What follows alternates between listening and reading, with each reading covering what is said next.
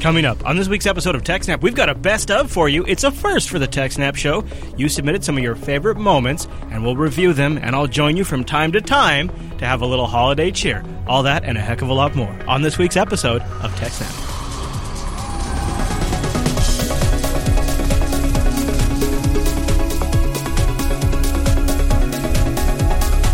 Hi, everyone, and welcome to TechSnap. This is episode 194 of Jupiter Broadcasting's weekly systems network and administration podcast. This is our best of episode, and it's brought to you by our three fine sponsors DigitalOcean, Ting, and iXsystems. Now, this week we're doing something special. I want to say thank you to everybody who submitted in some of your favorite best of moments, and we kick it off this year with a bang. We go way back into the archive for one of our favorite war stories, Mr. Allan Jude's first war story on the TechSnap program. Picture it. It's a hot Canadian wilderness August day, and Allan's got one job to do. He's got to move data centers.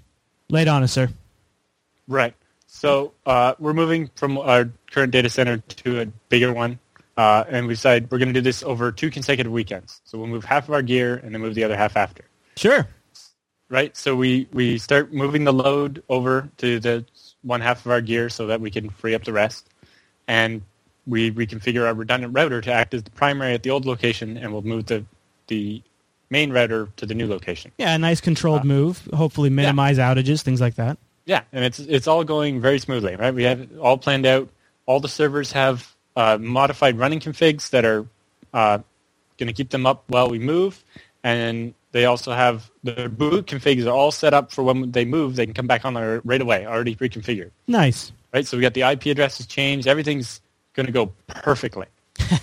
uh, and then I'd say it was about an hour before we were scheduled to uh, get to the data center and start tearing things apart. Uh, the power goes out in a huge swath of the city. No. Yeah, Probably because it was so hot, everybody had their AC on.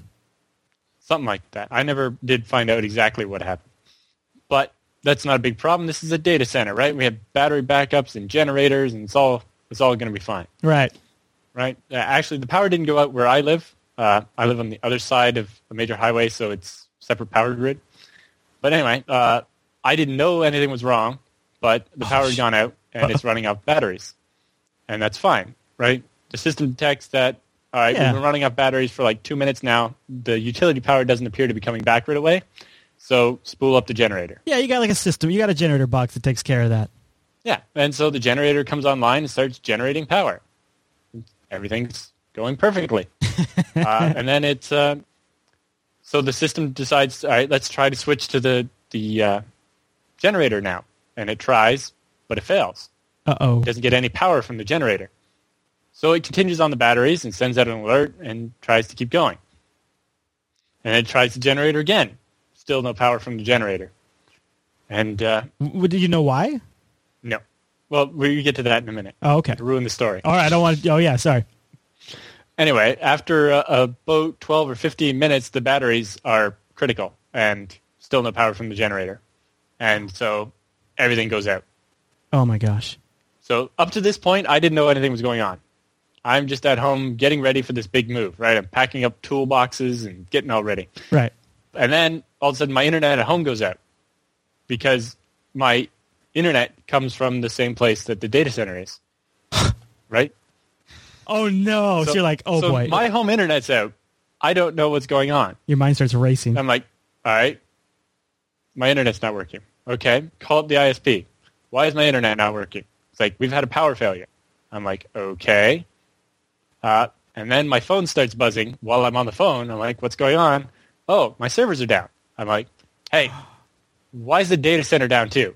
This is ridiculous. It's a data center It's a data center. right? And they're like, we don't know. We're looking into it. I'm like, well, shit. so the problem with this is uh, it takes them about half hour more to get the power back online, and but they do. The problem is all of my routers and servers were all configured to, after the next reboot, switch over to the new configuration. Oh, no. Yes. So they all have the wrong IP addresses and uh, particularly the, uh, what do you call it, directory services that we use. Yeah, like Uh, LDAP we or have some- something? Yeah, we have uh, we use something like that, and a bunch of the servers uh, that were configured for the new data center, or the ones that were configured to stay, couldn't find the LDAP directory. This So they couldn't find a bunch of the users required for some of the services. Oh, so the services couldn't start because they couldn't authenticate. Right. And well, more than that, it caused a giant delay while it was trying to look it up. Ah, Right? It, it's causing it to take like two minutes to give up trying to map this username to a user ID. so while delays. trying to reconfigure everything, everything's taking epic amounts of time to, to do it. Oh no, dude. Yeah, so it took a while to get everything back online. And then we still had to pull all our gear out, do some hardware upgrades on it, and move it all to the new data center. it was uh, it was a crazy. Did it take you a bit to realize that the uh, routers had, had configured over it for the other IP sp- uh, space? No, like I? I knew right away because I configured them to do that. I'm like, Oh yeah, yeah. the power wasn't supposed to go out. It's a data center. Right. What the hell? It's funny, you know, uh, data center power outages tend to be a common little issue. Uh, just little blips here and there sometimes can happen, and Uh, know, well, I remember Rackspace had a big problem with that. It was uh, one of the first times they had such a big problem. Hmm. I think in the end they had to give out uh, millions of dollars in refunds. whoa, really? Yep, because uh, it took out like everything. Uh, it was some problem with their UPS, their battery backup system, So which is uh, the part that's supposed to keep the power on. When it failed, it failed to get Yeah. the generator power, and then it, they had a second event like two days later while trying to fix it. Oh man, Uh, Kick 'em while I'll- you're I'll- down. I'll throw a link for that in there, but uh, it was one of the first stories I did at AppFail. oh yeah, Yeah, yeah. There you go. and go. we talked a bit about how uh, Google's in their setup they put a separate battery in each computer hmm so that they don't have that single point of failure. Was that episode one of TechSnap? We talked about that. Um, I, think, think it was so. two when Two? we talked Okay. about the uh, Facebook data center design. So you have your outage. Did you uh, were you able to get on the road to recovery pretty quick, or what was the situation? Well, yeah, it just uh, basically delayed our move by about two hours. While we had to scramble around and fix everything uh, so we could move. so why didn't the uh, backup power work properly? Right. So it took them about a week uh, to finally deliver the root cause analysis, but it turns out uh, that when the the local ISP had got bought out by a big national about a year before, and they decided they, they weren't interested in doing data center anymore, and that's why we were moving. They had chopped down all the good transit and replaced it with cheap transit, and were kicking us out basically. Uh, but also, they weren't keeping up the routine maintenance on the generators. Well, because they were done with it. They were Yeah, they weren't interested in anymore. Uh, it turns out that the power transfer cable that goes from the generators to the battery backup banks had corroded and needed to be replaced. Oh, that's some serious neglect. Right, and so, right, uh, the power couldn't get from the generator to the UPS battery banks, and so it couldn't be delivered to the servers. What a it, what a stupid what a stupid well you know well able to plan for a thing to bring down your whole data center. Yeah. And the other problem was because they were closing off the data center, they had already scaled back the staff. So they were understaffed to deal with a catastrophic power failure like this. Right? So it took them, and they were more, honestly, they were more concerned getting all their cable customers back online than the data center. Right. Yeah. And So so as with any good uh, war story, Allan, did you have some lessons learned from this? Like I know there's not a lot since it wasn't directly under your control, but you can always take away something. I figure. but part of it was that uh, don't change your boot configs early. yeah. The, the whole point of having a running config and a boot config is that use the running config to test the change and make sure it works. And in case it doesn't, you can just reboot and it goes back to how it was before. Yeah. This is extremely important if the hardware is remote, right? Yes. Because if you make a change that makes it unaccessible, you can't, you know, you don't have physical access to fix it, right? You have to Right. get someone to go do it. And you could be lucky that if all you have to do is get a power cycle, it's a lot easier than trying to get someone to log into a terminal with a password they're not supposed to have or something and Mm-hmm. And mm-hmm. reconfigure it. like I said, we went way back in the archive to find that one. And for me, it's both fun and painful to see the old production values that we had in the old show. I'm uh, pretty happy with where we're at now. I'll tell you about something else I'm pretty happy with. That's our first sponsor, DigitalOcean. Head over to digitalocean.com, won't you? And bring this promo code of power with you, my friends. Snap December. I'll tell you why in just a moment. But DigitalOcean, it's where you got to go. It's who I go to for my back-end infrastructure all the time now. It's a simple cloud hosting provider dedicated to offering the most intuitive and easy way to spin up a cloud server. And that really pays off because it means I can get going right away. In fact, you're going to get started in less than a minute, probably about 55 seconds or so. And pricing plans, they start only $5 a month. Well, remember, I told you about our promo code of power, Snap December. Well, that promo code of power will get you a $10 credit. $5 for a rig means two months, no money out of your pocket. It's going to get you 512 megabytes of RAM, a 20 gigabyte SSD, one CPU, and a terabyte. A freaking terabyte of transfer. And DigitalOcean has data center locations in New York, San Francisco, Singapore, Amsterdam, and London. I have da- I have droplets in San Francisco and New York, and I'm thinking about adding a droplet to London just so that way I can uh, I can be like, yeah, man, I got geodiversity. But really, it's mostly because for one of the things I'm using my DigitalOcean droplets for is to synchronize files with Unfilter supporters, and if it's regionally closer, that means higher transfer rates for them. One of my favorite things about DigitalOcean is how solid their interface is. It's truly the trendsetter. Nobody beats DigitalOcean. Their interface is simple and intuitive, yet extremely powerful. You can take snapshots, do DNS management. You can redeploy rigs. You get HTML access to the console. It's really, really slick. Go over there just to try it out, if nothing else, over at digitalocean.com. Remember, we've got that promo code of power, Snap December, when you check out. And, you know, I talk about their straightforward API, how it lets you replicate a lot of the functionality on a much larger scale. You can also just take advantage of some of the things the community's already created, like this DigitalOcean Puppet module. It's a Puppet module which provides a type and provider to allow managing droplets with Puppet. I've mentioned this before in the past, but I want you to kind of think about the value of DigitalOcean combined with the ability to snap it into your existing management infrastructure. Wow, that's powerful offsite uses, offsite backup, emergency scaling, and DigitalOcean even has hourly pricing. Go over to digitalocean.com right now. Use our promo code SNAPDecember, get the $10 credit, and also check out some of their tutorials. I know you TechSnap listeners out there are experts. You might be able to write something up for DigitalOcean and get paid money money. In fact, DigitalOcean is willing to pay up to $200. $200 for a tutorial. Uh, they have editing staff that will work with you. Uh, all right. Uh, next up is uh, a story that honestly surprised me at its scale. It seems to be one of your favorites too. Can traffic lights be hacked? Allan, should we start with our first story this week, which honestly almost sounds like it's something bad guys would use in a Hollywood plot to make a bank robbery escape or something, doesn't it, Allan? And, and what's It's ridiculous is how easy it actually turns that. out to be. Well, it, it's like we've seen it in movies countless times. Yeah. You know, the bad guy has a little box and he presses the button and all the lights turn green for him and he can cause. Or uh, you know, in 24, Jack Bauer's trying to get somewhere fast, so Chloe hacks the uh, the network and turns all the lights green or turns all the lights red to stop the bad guy. And you're always like, oh sure.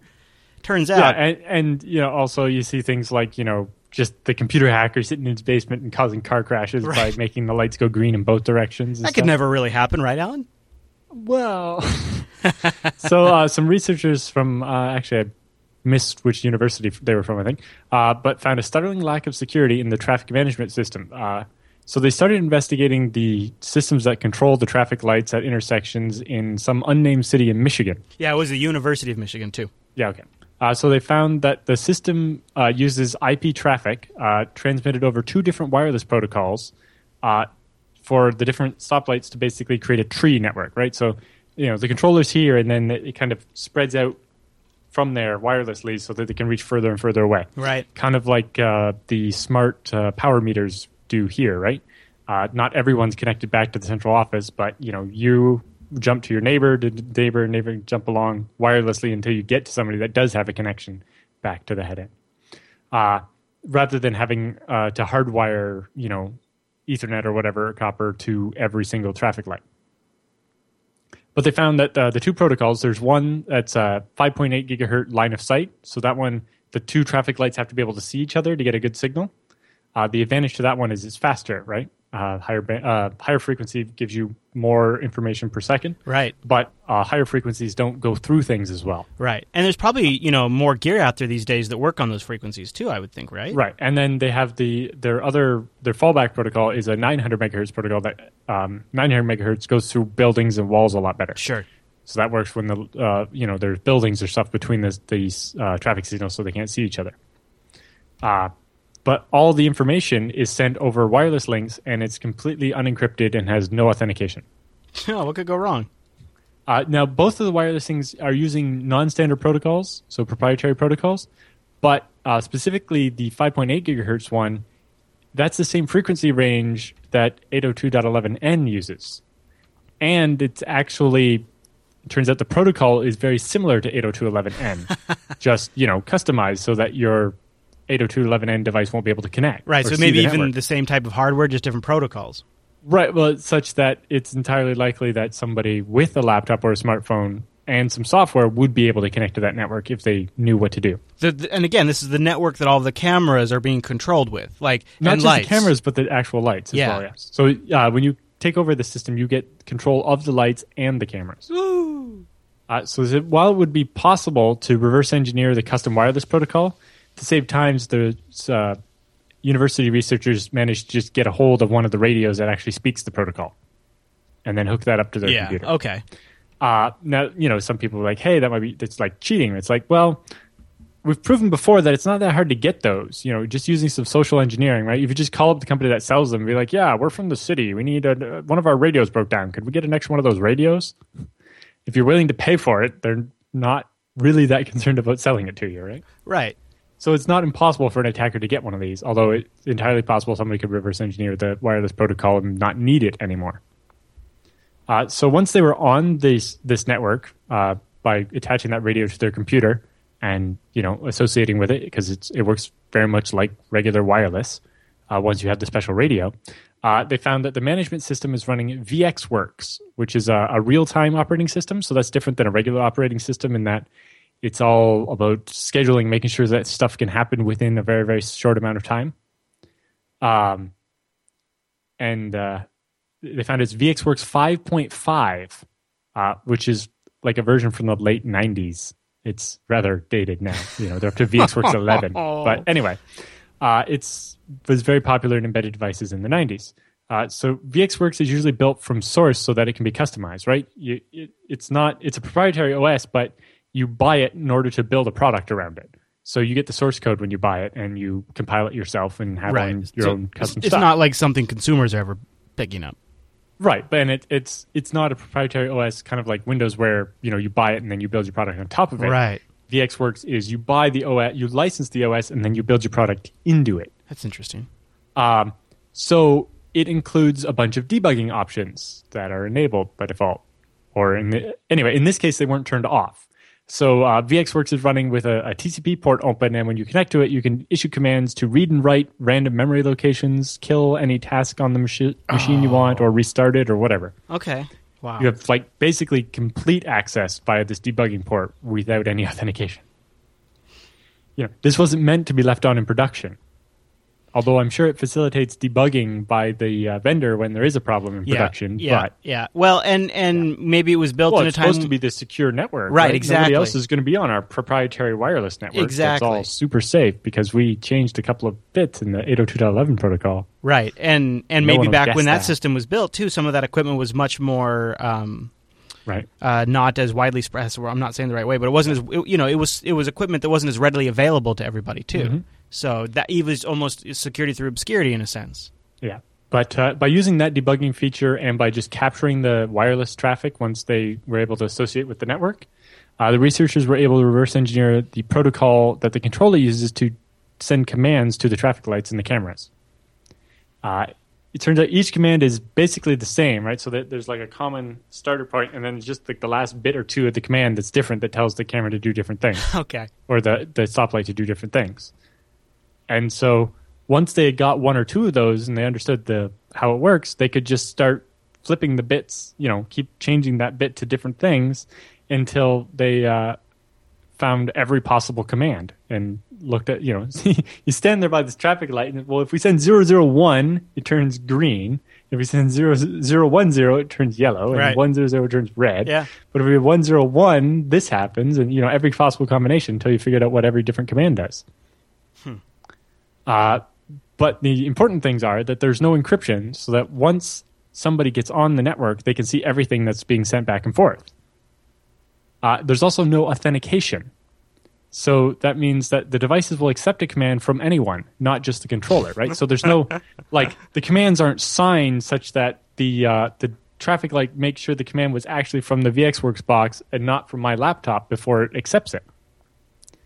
Also, they found that uh, even if they were did have some kind of system like that, uh, this it's vulnerable to replay attacks. So if you capture the traffic of the VxWorks machine telling that traffic light to turn red, if you record that, you can just play it back later, and the traffic light will turn red again. Mm-hmm.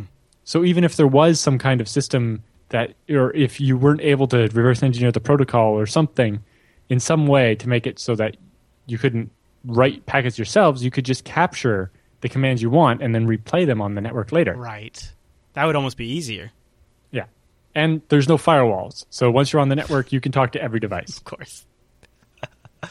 Now it's wireless, and so once you're on the LAN, it kind of makes sense. But it, it definitely seems like this would be an ideal place to deploy some like uh, SSL or IPsec or something, so that and some authentication and uh, Right. authorization, so that you know they'll only accept real commands from the uh, the controller. No kidding. Like it, you don't even have to go really that complicated. It's like at the bottom of the command, you include a hash of the command and the you, you know you do an HMAC signature or whatever, like you do in regular API calls you do on the internet Mm-hmm. and stuff. It's it didn't have to be that complicated to to make it fairly safe. Uh, also, they found that uh, an attacker can trip the failsafe mode, where basically the traffic lights go into just blinking red in Yeah. every direction. Yeah. Yeah. Uh, and to get back out of that mode, a technician has to physically go and reset the light, like by going to the location of that traffic light. That's going to and cause so so an inconvenience. atta- Right. And so the attacker could do a, a kind of denial of service attack by tripping a bunch of those, or by tripping them faster than they could be repaired. right. So you could just like trip the one over here, and once they go over there and repair it, do one on the other side of town, and then back on the first side of town, and just blink, blink, blink, blink, blink, blink, blink and make the lights go crazy, right? Mm-hmm.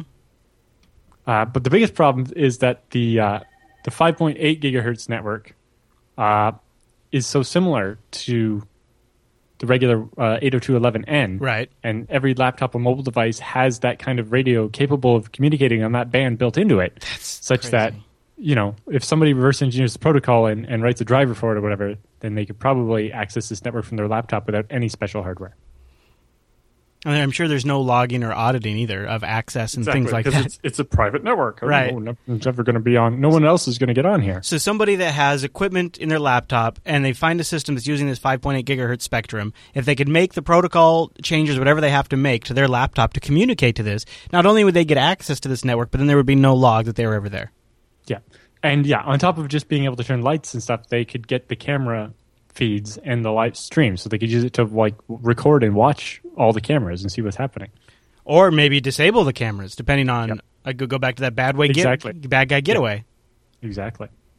Uh, so both the 80, the 5.8 gigahertz network, uh, because it's almost 802.11n, it actually supports WPA2. And the 900 megahertz network is older but supports uh, WEP or the original WPA. Okay. Uh, so both the networks support encryption, it's just not used. The traffic management system itself supports uh, yeah, username and password authentication, but the default credentials are used on everything. No one ever actually set up usernames and passwords. And it, so, so there's a couple of possible things that could be done to make the, so very easy things that could be done to make this less of a problem. They're just not being done. Uh, so the paper uh, I have linked the PDF in here called "Green Lights Forever: Analyzing the Security of Traffic Infrastructure." Yeah. uh, was presented at uh, Usenix Woot, which is the workshop on offensive technologies. Woot 14, Allan. yeah. Uh, Uh, the researchers August. pointed out the most alarming quote they got from the vendor. So they called Oh, up yeah. the company that makes this system or, Yeah. or that sells it to the city Yeah. and asked them about it. And the vendor said, "quote uh, We have followed the accepted industry standard, and it is that standard which does not include any security." Yep. In other words, we followed the CYA protocol, and uh, we're not responsible for that. Well, it's more that we did what everybody else does, Yeah. and nobody else does security, so we didn't bother. Right. Well, the the industry standard doesn't say I have to, so I'm not going to. Uh, it's not my problem. It's their problem to figure that part out. Yep. Yeah.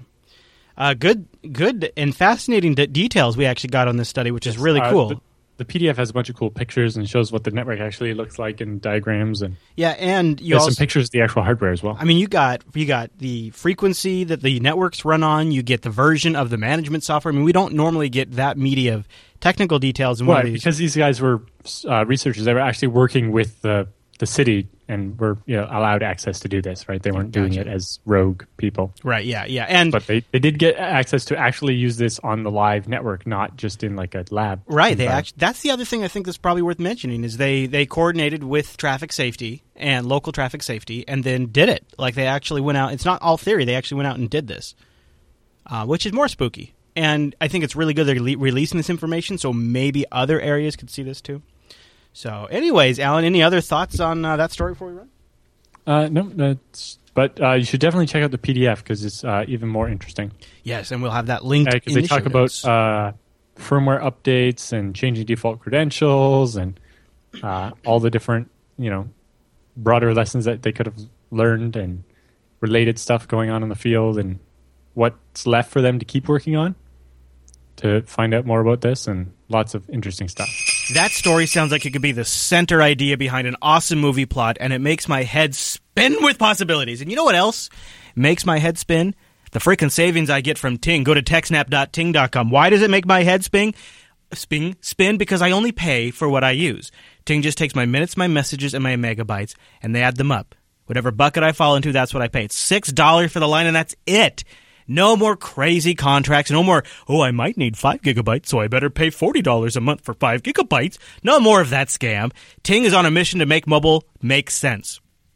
And I think they're doing it. And you can get started by going to techsnap.ting.com. It'll take $25 off your first device. If you have a Ting compatible device, they have a BYOD page, then they're going to give you a $25 credit. But better than that, too, they also have an early termination relief program. So you can get out of that contract. They're up in the, the goods, too uh, you could really make out on this. And if you combine uh, our special discount with the ETF relief program, you could really, really start saving some money. They're going to give you up to $150 per contract you have to get canceled. Then you move into Ting, you got no more ETFs and no more contracts anyways. You want to use hotspottering, hotspot or tethering. Hotspottering, I like that. You just turn it on and you have access to it. You got it.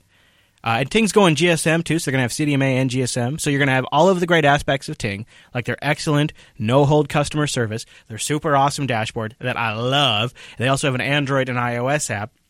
Plus, your dollars going towards a company I think you're going to be pretty comfortable voting with your wallet for. Uh, Ting has a great post up on organic net neutrality, and I haven't had a chance yet to point it out for our TechSnap audience. I think it's something that would probably be relevant to your interest. So get started by going to techsnap.ting.com, try out their savings calculator, get a look at their dashboard, maybe even call them at 1 855 Ting FTW.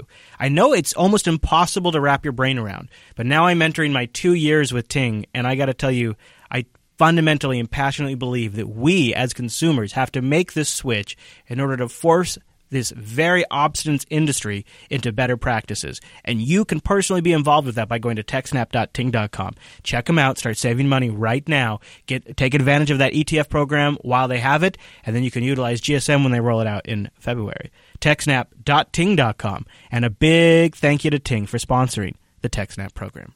All right techsnap.ting.com. I tell you what, I, I my Nexus 5 is I, I still still think it's one of the best devices. They got a lot of other great devices too. Uh, so there you go. Now, one of the stories that was uh, huge this year was the whole TrueCrypt disaster. It has us still kind of searching. Uh, and we're, it's a story that's so big, we're still covering it in some regards, and even some of the most recent episodes. But this next clip is really where we dove into the TrueCrypt disaster for the first time. Allan, huge show this week. Huge show yesterday as I was getting Unfilter sort of prepared, uh, the whole internet blew up about TrueCrypt. Like TrueCrypt is like, I mean, in the last 24 hours, I feel like my whole world has gone upside down because I don't know, maybe I was mistakenly one of those people that was like a TrueCrypt believer.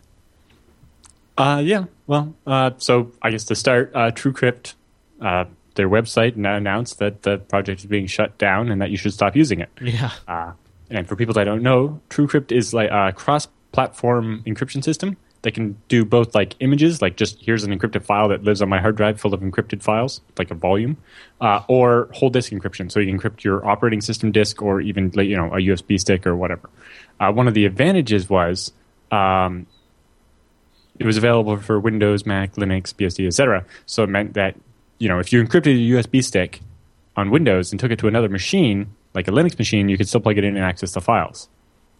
Uh, right, where most you know most operating systems now have some type of encryption system, but none of them are compatible between each other. Mm-hmm. Uh, so the website for TrueCrypt was changed yesterday to state that TrueCrypt may contain unfixed security issues and you should stop using it. Not just changed, but redirected to uh, a SourceForge page. Right, they shut down their hosting Yeah. and, and moved the domain to SourceForge, which they already had a page at SourceForge. They just updated it and did the redirect Right. instead. Um, uh, the page also states that now that Windows XP is end of life, this is kind of why they're doing it. Uh, all supported versions of Windows, which is you know Vista and up, uh, now come with BitLocker, and so there's no reason for so people to still depend on TrueCrypt. Whereas when XP was still alive, you know that was TrueCrypt was basically your only option on Windows XP. Uh, the website also provides information and set of screenshots and showing you how to uh, convert your data, how to you know take your stuff off TrueCrypt and put it onto BitLocker. Um, and it also released the new version 7.2 of TrueCrypt, which only allows users to decrypt their files, not encrypt any new files.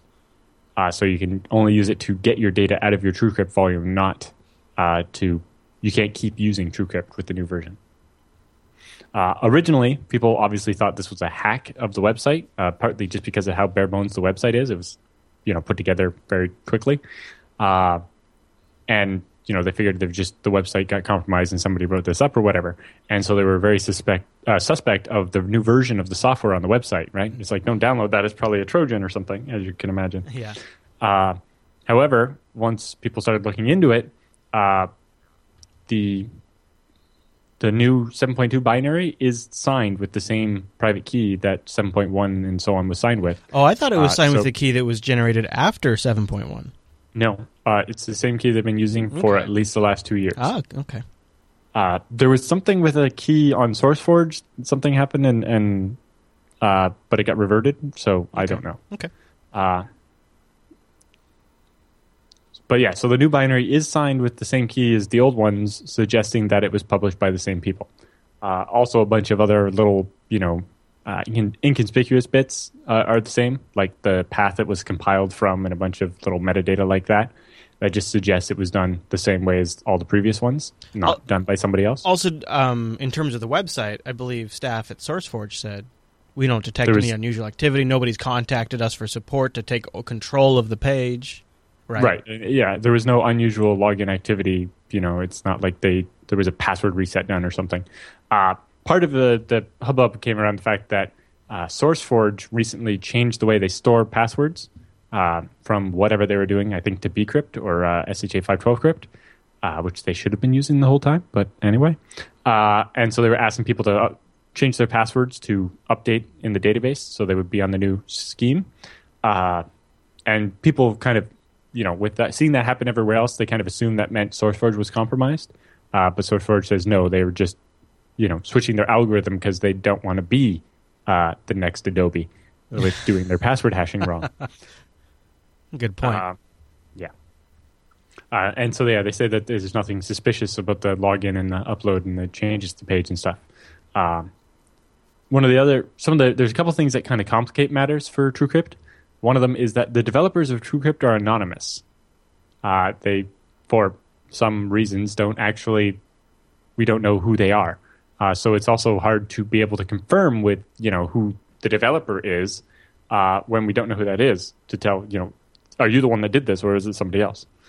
Uh, right. I mean, I think that's because of the type of software they've been making. I, that seems Right, understandable. yes. It, it's understandable, but it complicates matters as far as telling who's, you know, if this is an authoritative change or whatever. Yeah, well, uh, uh, I mean, one conjecture has been perhaps this is an elaborate way to smoke out some of the developers, in a sense, to get them to come out and verify themselves, like with their public key or something like that. I don't know. That's possible, but they could probably do that while remaining anonymous. And secondly, it's like, how did somebody get access to do this? Yeah. Including the private key to sign the binary. You know, taking over the SourceForge page would have been one thing, uh, but all the other things put together seem suspicious. Um, one of the other complications is that, while the code for TrueCrypt is available. You can look at it. Uh, the license isn't completely open source. It's got a bunch of restrictions and stuff. Uh, so it may not be possible for people to actually continue the uh, the TrueCrypt project. Hmm. even if the open source community wanted to pick it up because of the license. Uh, so there's a, a gist on GitHub that's kind of been tracking everything they could find and also just making their own speculation. And they basically came up with uh, three possible explanations for this mess. Yeah, I like these though. Uh, the first one was that the website was hacked and somehow they also compromised the keys to sign the new binary, although that doesn't really look like that's what happened. Uh, some of the weird things are it's like, why would they suggest changing to BitLocker? and if you compromised the TrueCrypt website and had the private key to sign a new binary, would you make a version of TrueCrypt that's read only, or would you make a version of TrueCrypt that like stole the files or something, right? Or or you know, pull a what was that malware that encrypted people's files and extorted money out of them? Oh yeah, yeah, yeah. Oh Uh, boy, it's funny how yeah, bit something, right? Yeah. Um, well, if you did that, you could just, you know, have the next version of TrueCrypt. As soon as you mount the volume, it changes the password on you and be like, "Give me bitcoins if you want your files." okay. back." So first, I mean, if you're going to bring up the question now, I'll, I want to ask you a little bit further on this. Yeah, why would you recommend BitLocker uh, if you are supposedly so paranoid about your privacy that you've kept yourself so anonymous? Then you would probably not a recommend a closed proprietary solution because a lot of people who are in this space liked TrueCrypt because it was open source. So that's one thing. So why would you recommend a proprietary solution? And number two, or B, whatever I was at, Microsoft is known to work with the NSA. So, like, why are they recommending a company that has been known to work Right, with the NSA, whatever that means? tends towards more my explanation. And But we'll get then the other thing is that the Mac, like, I'm not sure, I haven't checked, but I, I read that the Mac OS 10 instructions for uh, creating an encrypted volume were just to make a folder and call it encrypted, or make a new virtual disk and just name it encrypted. Like it was a total joke. They weren't even real recommendations. Uh, um, I didn't look at the OSX one because I wouldn't know what it looks like. And then the other thing, like, if you're going to throw in the open flag, utilities, go to disk utilities, create a new image, whereas, yeah, you're looking at it right now on the site. size of data encrypted by TrueCrypt and select. No, you select encryption from the drop down. Oh, okay, all right. See, that was what I, I was It reading. makes a that, new so- volume and, and you yeah. format it with encryption. um I, I this this whole thing sounds and, and then like no mention of linux even though the TrueCrypt has been available for other Oh, operating. Uh, if you have files encrypted on Linux, switch to DM-crypt or one Okay. of those other things. all right see uh, that's i didn't Use read that far down integrated support for encryption. Search available installation packages for words encryption or crypt and install one of those packages and switch so to that. essentially what they're doing then is they're just recommending so what they're what doing you is should switch to because they're not going to keep well they're not even just do- not even so much that they're just recommending whatever the operating system's built-in encryption is regardless of the merits of it Yeah. that's what they're doing it just seems really weird doesn't it Yep. Uh, well, it depends on which of the four possible explanations that we've thought of they came up with, Okay. right? or that actually explains it. So, number two was something bad happened to the TrueCrypt developers, such as like you know takedown or they were killed or something, or TrueCrypt itself was found to have some like super critical vulnerability that wouldn't be fixed or something like that. Uh, they were in the middle of an audit uh, part of it is you know that signed with the valid signatures and stuff suggests that it was the real author and that he was either doing this because he wanted to or because he was being forced to. Uh, also, there was apparently subtle changes to the licensing text, yes uh, which makes sense if you're going to abandon the project. Although, if you wanted it to continue as open source, uh, the license should have been changed More, more, to yes. to allow it to be continued. that's another thing that's fishy a little bit well, the biggest one that's fishy here is that TrueCrypt was strictly against using the TPM, the Trusted Platform Module, on the computer to store the keys because there was a suspicion that the NSA uh, would have, you know, that the, there would be extra keychains on that TPM that would allow why the i think NSA it's weird they're recommending this is why it's odd they're recommending bitlocker Yeah. Uh, well, part of it also is that um, you can't use the full disk OS encryption in TrueCrypt if you have UEFI in Secure Boot, right? Because it's not signed. mm-hmm. So, you know, it's kind of suggesting that with TrueCrypt's been overtaken by events, right? Uh, now the XP is dead, and, and every OS has built-in full disk encryption, and those work better than TrueCrypt. Maybe you should just switch to them or whatever. And you know, if you're doing full disk encryption, it's probably to protect yourself against your laptop being stolen, not against the NSA. Because if it's the NSA, does it really matter which disk encryption you used? you know, if they're in your firmware, then there's nothing you can do, right? Or, you know, we always have the rubber hose cryptography, right? That will just, you know, beat you until you tell them the password. And that's why you should use FreeBSD's GBDE encryption. Have I told you about that one? No. Uh, well, so there's regular GELI, which is the one that you know that's like every other disk, and then there's GBDE, which is what they call embassy grade encryption. Uh, so it basically has a kill switch where you can put in the right password and destroy the key, and make the disk unreadable forever. Nice. You destroy the key. Uh, so that then when you're cap- when your embassy is captured by the bad guys and they have you hostage and they say give me the password you can give them the right password and when they try it they'll say that is the right password instead of that is the wrong password Right. it's a, but sorry the key is destroyed you can't have the data Toast the files. so the the only goal there is to try to save your life by you actually gave them the password, but sorry, the data's gone. You can't have it. Uh, as opposed to just saying, you know, if you,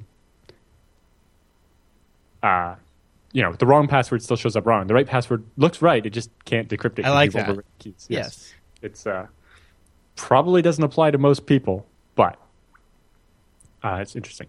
Um, I don't know, Allan. I mean, just to, so, so this one brought up uh, the idea of that the TrueCrypt developer was being forced to do uh, this or being forced to do something.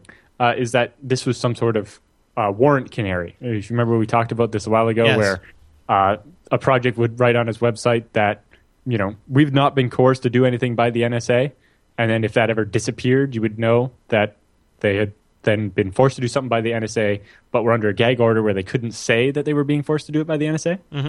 So, uh, and again, this one is like it doesn't. It says TrueCrypt may be unsafe because there might be unpatched holes in it, right? Uh, and that kind of suggests that I've heard a lot of folks in the Jupiter Broadcasting community uh, theorizing Warrant Canary. Um, I wanted to back up though. You mentioned it sounds like kind of like well, I you know I'll let you. I'll, I'll I'll save it to the end. I'll, I have I have a couple more questions for you, but I'll let you continue. Yep. Because we can discuss it at the end of, of the roundup here. Uh, but it, what it more likely seems like is that the author was just not interested in doing it anymore. right? Uh, like when you look at the history of TrueCrypt, the last time the major version came out, seven, uh, when they started the seven branch, was over three years ago now. And the last release of a version of TrueCrypt, uh, 7.1a, was more than a year ago. It doesn't really seem like it's being actively maintained at all, does it? And with the license allowing open source not to continue with it, it's you know kind of dead in the water. Like, and that message makes sense now, right? There may be unpatched vulnerabilities in this because the author hasn't looked at it in over a year and doesn't intend to. So, do you think the audit that's going underway may be press Well, this that was the issue for the for the that, that uh, the audit was underway, had found something, and so he was telling people to stop using it before the audit came out. or maybe he was Uh, just stressed they would, and you know he's just like I'm done with it. You know, Possibly, just knowing but- somebody's looking over my shoulder right now. Uh, the first half of the audit, or the first section of the audit, has been finished and didn't find any backdoors. But it wasn't actually looking at the cryptography, only at like the general structure of the program to see if there are any obvious mistakes or obvious backdoors. Uh, whereas if there's something hidden in the actual crypto, that required you know a different analyst to actually look at, right? Because it's a different skill set. Um, so that's another theory, but we'll find out eventually about that one because the uh, the Open Crypto uh, audit project is Right. is auditing it and Yeah, they'll let continues us know. on. Wait, why so clunky? Why uh, why say Well, things like development ended five fourteen? And why Right. why why so inaccurate and, and really pinning it on Windows XP? I mean, I, I grok what you're saying. You It's can't not- do full disk encryption with Right, it's- beyond it's XP, like but that seems like a minor thing. Now that Windows XP is dead, there's no reason to use TrueCrypt. That's- that's- the author's speculation. But that or- or seems inc- that seems like an inconceivable conclusion. I mean, that seems that seems unbelievable because it's like like you said in the setup.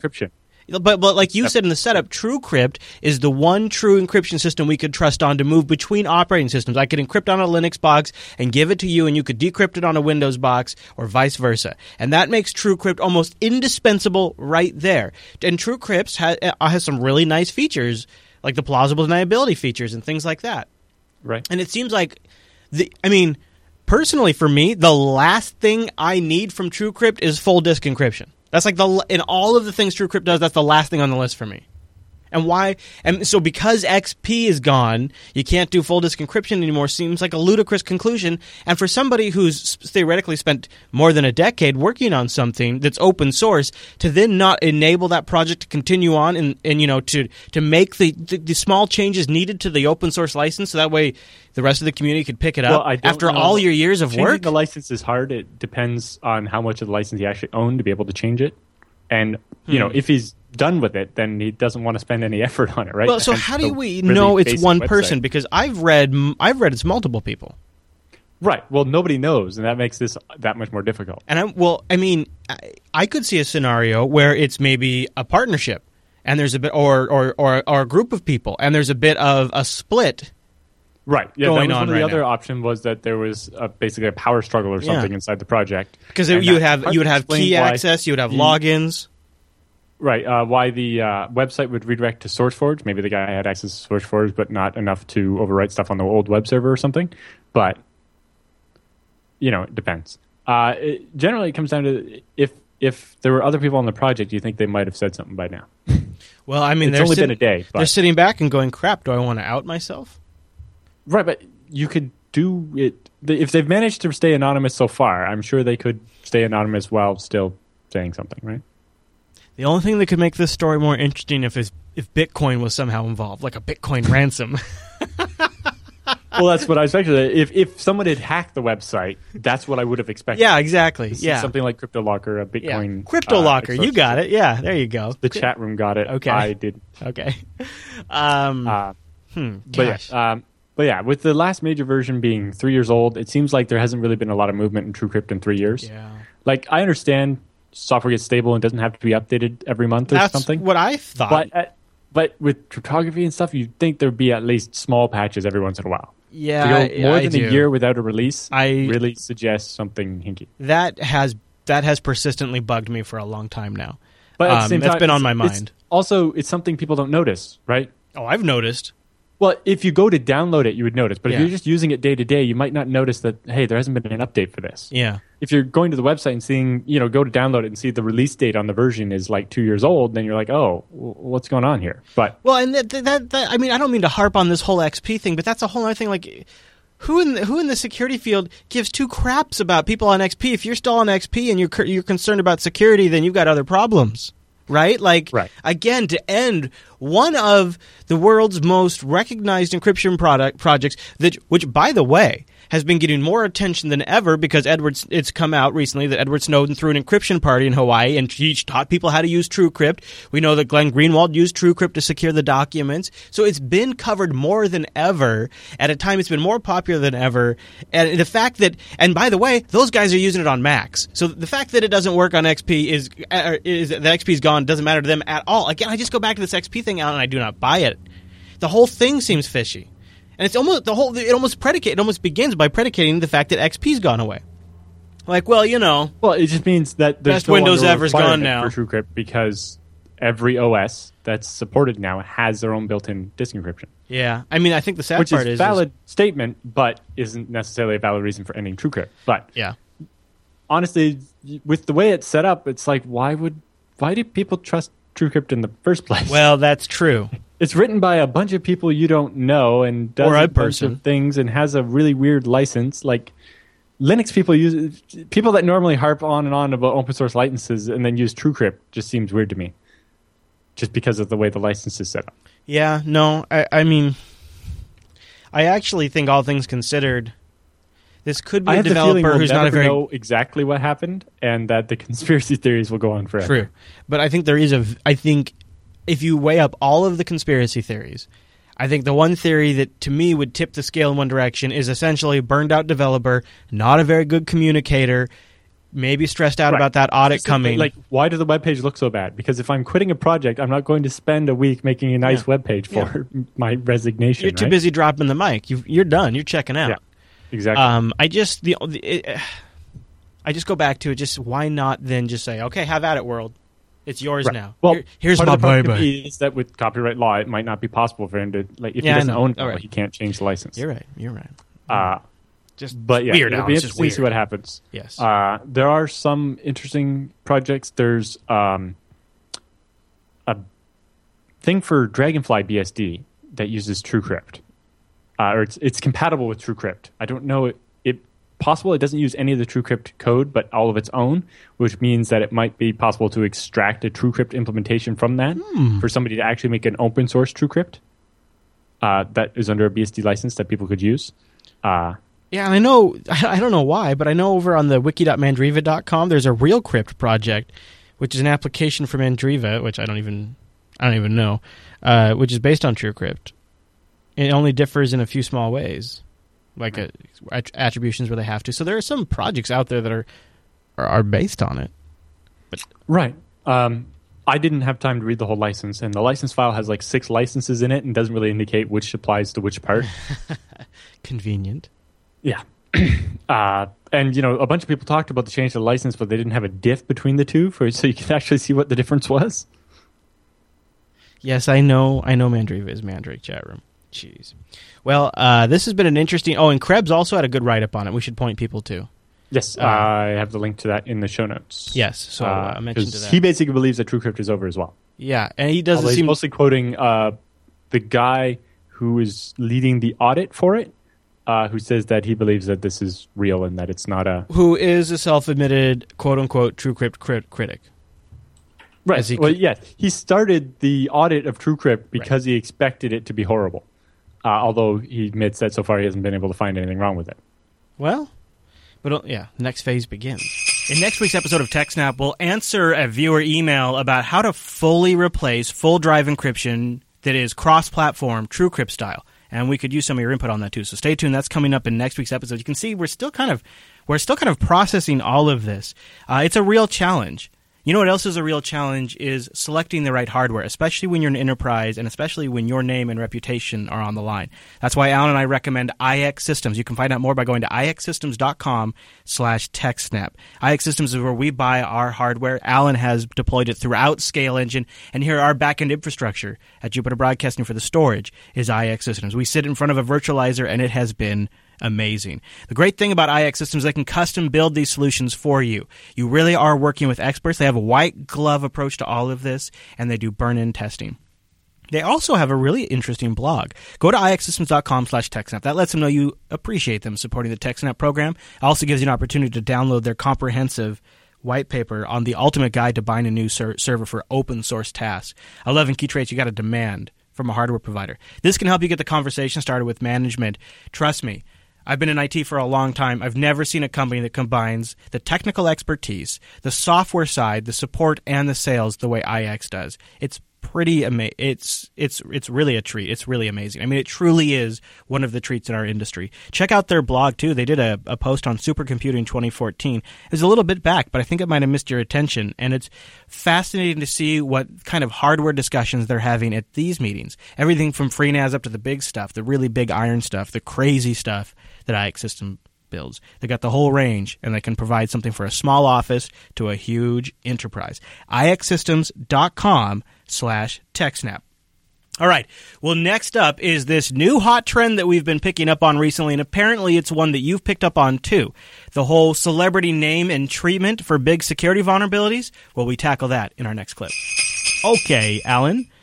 You know, uh, it's a phenomenon you and I have noticed quite a bit on the show, and that's sort of like these celebrity bugs, the branding of these bugs to like give them a name and a logo. And we got an article that kind of breaks some of that down, don't we? Uh, yeah, over people at, behind uh, ZDNet, they talk a little bit about. Uh, they talk to some of the people that uh, Okay. have been responsible for some of the naming of the stuff, and uh, they have kind of a breakdown of what happened with uh, Heartbleed, and also a little bit about uh, Shellshock, uh, and kind of comparing those and talking with uh, partners, the guys that uh, named the Sandworm team. Yeah. and uh, basically getting the different sides of the story and looking at the pros and cons of having names for bugs like this and and things like that. It's definitely- basically raising all the questions and and to see what people are, are thinking. I mean, it's something I know that not just you and I have noticed is becoming more and more common. And Yeah. I- I'm on the fence. I don't really know. I part of me thinks it actually is a good thing in some ways. You know, getting awareness out there. It's, it's it's good and bad. You know, there's a certain level of fatigue, so we Yeah. can't do it for everything. yeah, Uh, yeah. It doesn't make know, it sound as bad or serious if they're all doing it, right? right. And so, you know, if we need to reserve it for the serious ones, who decides what's serious enough? Uh, Yeah, you know, how yeah. do we prevent the small stuff from you know yeah, there's a lot of questions. Uh, but yeah, it talks about the advantages and disadvantages of uh, naming the bugs like that. Uh, behind scenes info on how it came about and the different things that happened and um, a lot of the criticism that went on on in all the different directions. Okay. And uh, maybe we can kind of come up with a, a system for doing this better in the future. Mm, okay. Fascinating. Right. so they say uh, if the bug is dangerous enough, it gets a name, right? So Heartbleed, uh, the way Heartbleed was branded changed the way we talk about security. Uh, but did uh, giving bugs a logo make them frivolous, or is it the evolution of what information security is going to be from now on? Yeah. Uh, so Heartbleed was discovered sometime before uh, Friday, March 21st by a Google security engineer. Uh, and it was later shared with OpenSSL and Red Hat, and then later on shared with uh, Cloudflare, and then also Facebook and Akamai. Uh, so the first problem there is why does Google get to decide who gets responsible disclosure and who doesn't? Yeah. That is uh, interesting. you know. Uh, and I think a lot of the sharing that went on there was kind of back channel stuff, not uh, you know official stuff. Yes, very And, much. So. You know, then Google adopted the whole Apple style. We're not going to mention who we said what to when, because we don't want to be liable for the fact that this was all, you know, done. but maybe then wrong. maybe that's a sign they shouldn't have been doing it like that in the first place. Exactly. Or more, it's a sign that people did stuff that maybe Google didn't approve of, but they're not going to out their security guys and so on. Oh yeah, yeah. Might doesn't necessarily mean it was. Yeah, it might not have been a policy from the top at all, right? It might have been Or it might have been a lack of policy and procedure for dealing with, you Yeah. know, something a so critical. scale bug Right. because it's kind of a different thing. Yeah. Uh, anyway, so uh, they got reported back then, and then uh, um, things advanced, and the OpenSSL guys had uh, decided that on April 9th they would do a disclosure, a coordinated disclosure of the bug. Uh, meanwhile, uh, in Finland, the security company Codenomicon had discovered the Heartbleed bug on April 3rd and reported it to their National Cybersecurity Center, uh, CERT FI, um, the following day, which would be April 4th. And, um, you know, and also by this time, more and more people had heard uh, at least rumors and Mm, yes. stuff, Yep. and and people were spreading the word. You know, it's the typical thing with any kind of secret. You people start showing off by telling certain people, Yeah. and then Yeah. And then the like, rumors oh, start. I'll tell you the secret, but you can't tell anyone else. And then that person's obviously going to do the same thing, and then it it's like high school or Yep. grade school all over again. But uh, in the meantime, the Finnish company, uh, Codenomicon, they immediately went uh, to work on a marketing plan, right? Uh, this discovery was going to launch their small firm no one had ever heard of to like internet superstardom, and it, you know, so they made a logo and they got a website, and they came up with the name, and they were all set so that when the public disclosure happened on the 9th, uh, they would have this website that would tell people how to fix it. They'd be in a position Uh, to sort of own they- the news in a way. Yeah, and so on. Uh, so the original public disclosure was supposed to be on the 9th. However, after details started to leak and the OpenSSL's team decided that uh, since more than one group had already reported the bug, uh, you know, the Codenomicon guys had discovered it, uh, it meant that more people could discover it, and then maybe bad guys could discover it and start exploiting it. So it it became better to uh, do the security release now as opposed to uh, waiting for the 9th. And that's why everything happened early on the 7th and a little less organized than people would hope for. Yeah, in fact, they say in the uh, they say in the article that uh, it was a 20, uh, 27 year old Finnish graphic designer who just had a few hours to put the logo together because the site was going live immediately. So he had to hustle to, to design the, the Heartbleed logo, which Yeah, and that's why it's so simple. Yeah, but it works. But the the crazy part is, um, or the the genius part they did there was in addition to you know the the PNG logo or whatever on the site, they made an SVG, right, the scalable vector graphic, Mm-hmm. and they included that available for download. So it made it really easy for like you know CNN to make a news logo out of it, Yeah. or we saw like how many T-shirts and hats and all kinds of like it, it just kind of boomed all by itself. It was everywhere. just because they made that logo in a way you could resize it to make it fit on it, everything. that was a pretty that was a genius insight by the Code Yeah. Comic Con guy, really. Exactly. Uh, just a graphics designer was like, yeah, this way everybody can do it.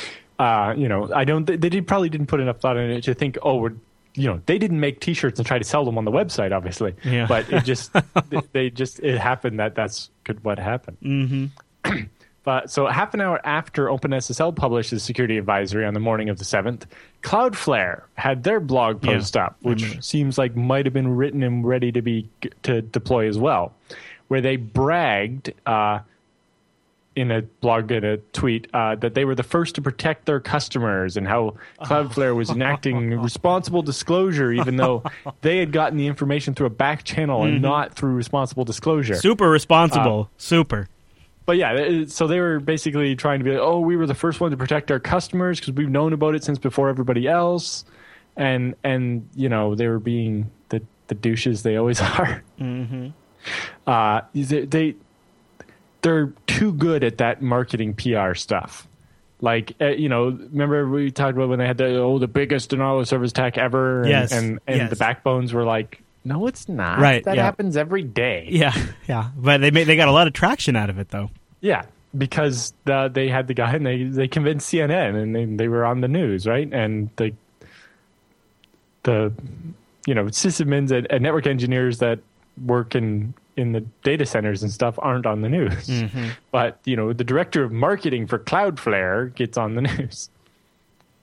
Yeah. Uh, so an hour after Cloudflare's little surprise, uh, tweeted and announced their uh, that the bug and gave it the name uh, and launched their website. Because originally, remember, they were planning to do this on the 9th, but when they saw that Cloudflare was uh, already, you know, trying to claim they w- did everything or whatever, uh, they uh, Codenomicon released their stuff in the website uh, which had the instructions on how to fix it, when ver- uh, lists, you know, which versions of uh, different operating systems were vulnerable. Because if you remember, the uh, FreeBSD 9 wasn't vulnerable because it was using uh, a version of OpenSSL that didn't have the feature that had the bug in it Yeah.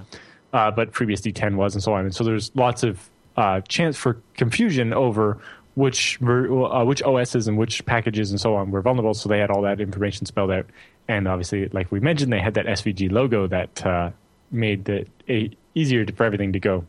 Anyway, Yeah, sure So did. then, uh, Heartbleed, which was originally called CVE 2014-0160, uh, became a household term overnight.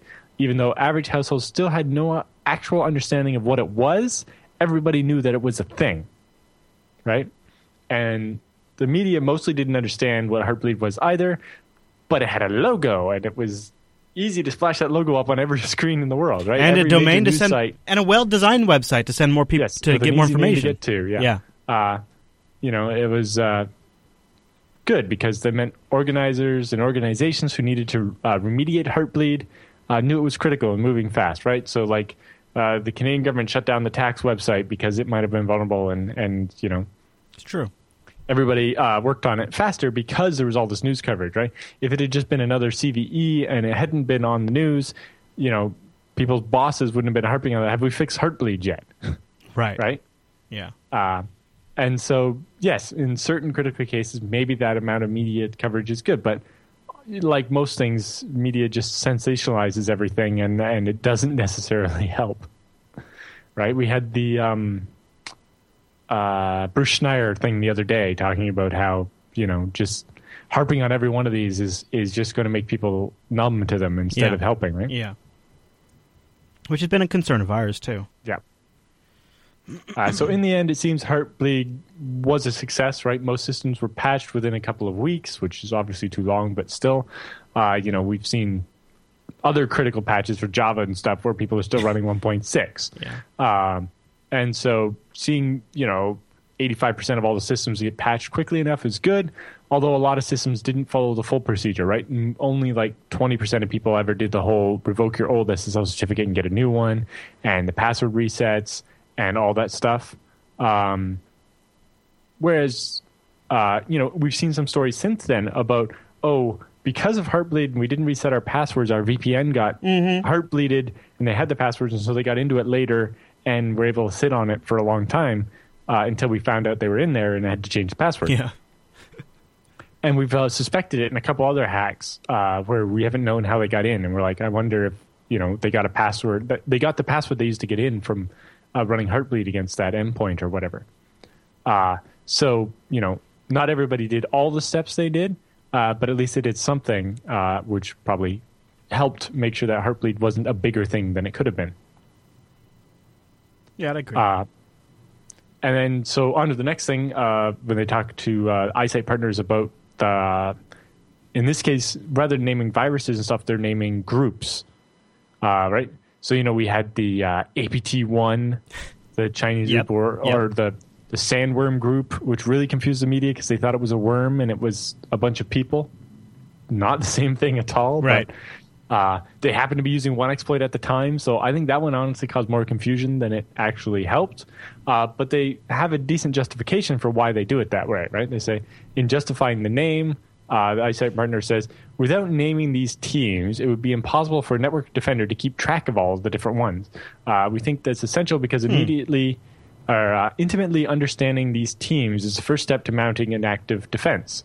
Uh, giving a team a name, a name as they did with Sandworm, uh, helps the practitioners and researchers keep track and uh, attribute tactics and techniques and procedures. So it's like you know we notice that this team always does this, whereas this other team's doing this other thing. So you know which one. When you're seeing an attack, you can better understand which one it might be and things like that. Uh, yeah. It seems though, hmm, you know, when I hear this, it seems like it it went well.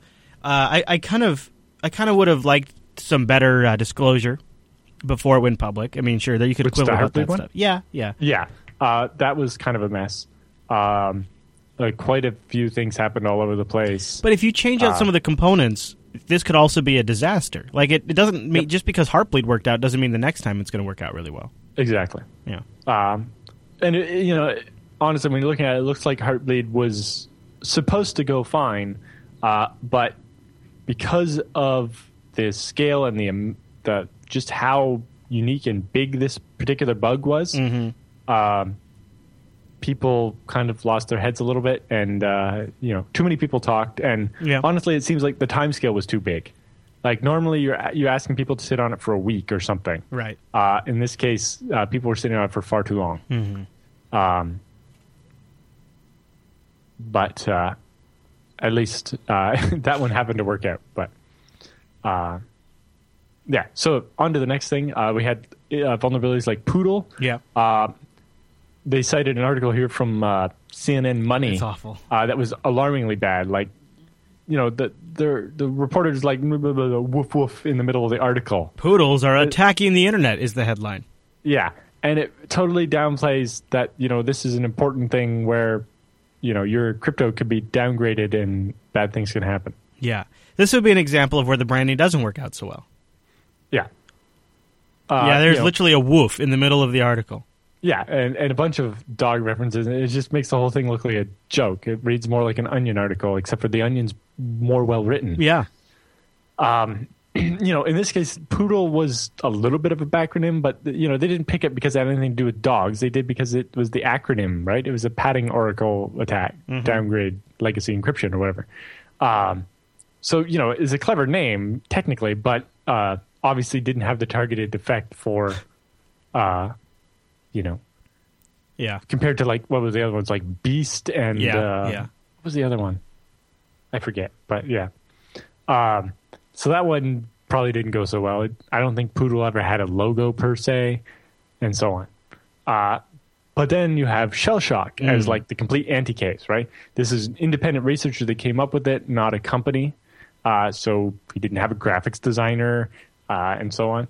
um, so it didn't have a logo or an official website, which is actually part of the problem. Uh, I think even with Poodle, there was like a, a Google Yes, blog yes. post with the paper, but then some other site kind of became the semi-official site, and it had some longer domain. Like it wasn't the whole domain wasn't dedicated to this; it was just a sub page, and and so it made it harder to find stuff. Yeah. Yeah.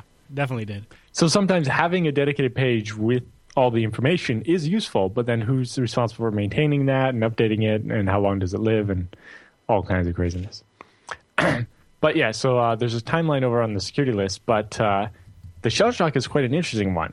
Uh, when it was actually discovered, the author called it Bashdoor, as in backdoor, uh, and and then uh, he had done responsible disclosure to the creator of uh, Bash, and uh, was working with uh, some of the distros to get that sorted out, and was planning to release it to the um, uh, the other distros and and, and have a, a normal patch cycle. But uh, in one of somebody somewhere that got the advance notice about it, uh, took that advance notice and showed it to the press. Uh, and so someone was obviously planning to do something with this, uh, and it went further. And the person who leaked it, uh, or the press, or somebody came up with the name Shellshock, not the creator of it. Oh, okay. Uh, so this led to some immediate confusion. Is, Shellshock the same thing as Bashdoor? Yeah. right? And you know, uh, I for one had never heard of Bashdoor until I read about this art this today. Huh. Uh, you know, it was Shellshock when I heard about it uh, in the middle of a conference while I was in Europe. Um, and as further, because the initial fix for Shellshock vulnerability didn't entirely solve the problem. Right. I remember that. So if you read the actual timeline, the very first fix uh, never was released. It because it was trivial to work around it and went back and forth many times. And then the final fix came out, and it turned out that didn't fix everything. Uh, and so then there was a second fix that actually fixed it. So people thought they were patched and they weren't, right? Hmm, okay. Um, and then I remember. we had all these other vulnerabilities that were discovered when people started looking. You know, when people saw what the vulnerability was that was Shellshock, uh, they started digging into Bash, and we immediately found like four other vulnerabilities in Bash. Yeah. that were unrelated necessarily. Right. They're maybe tangentially related, but were not the same bug at all.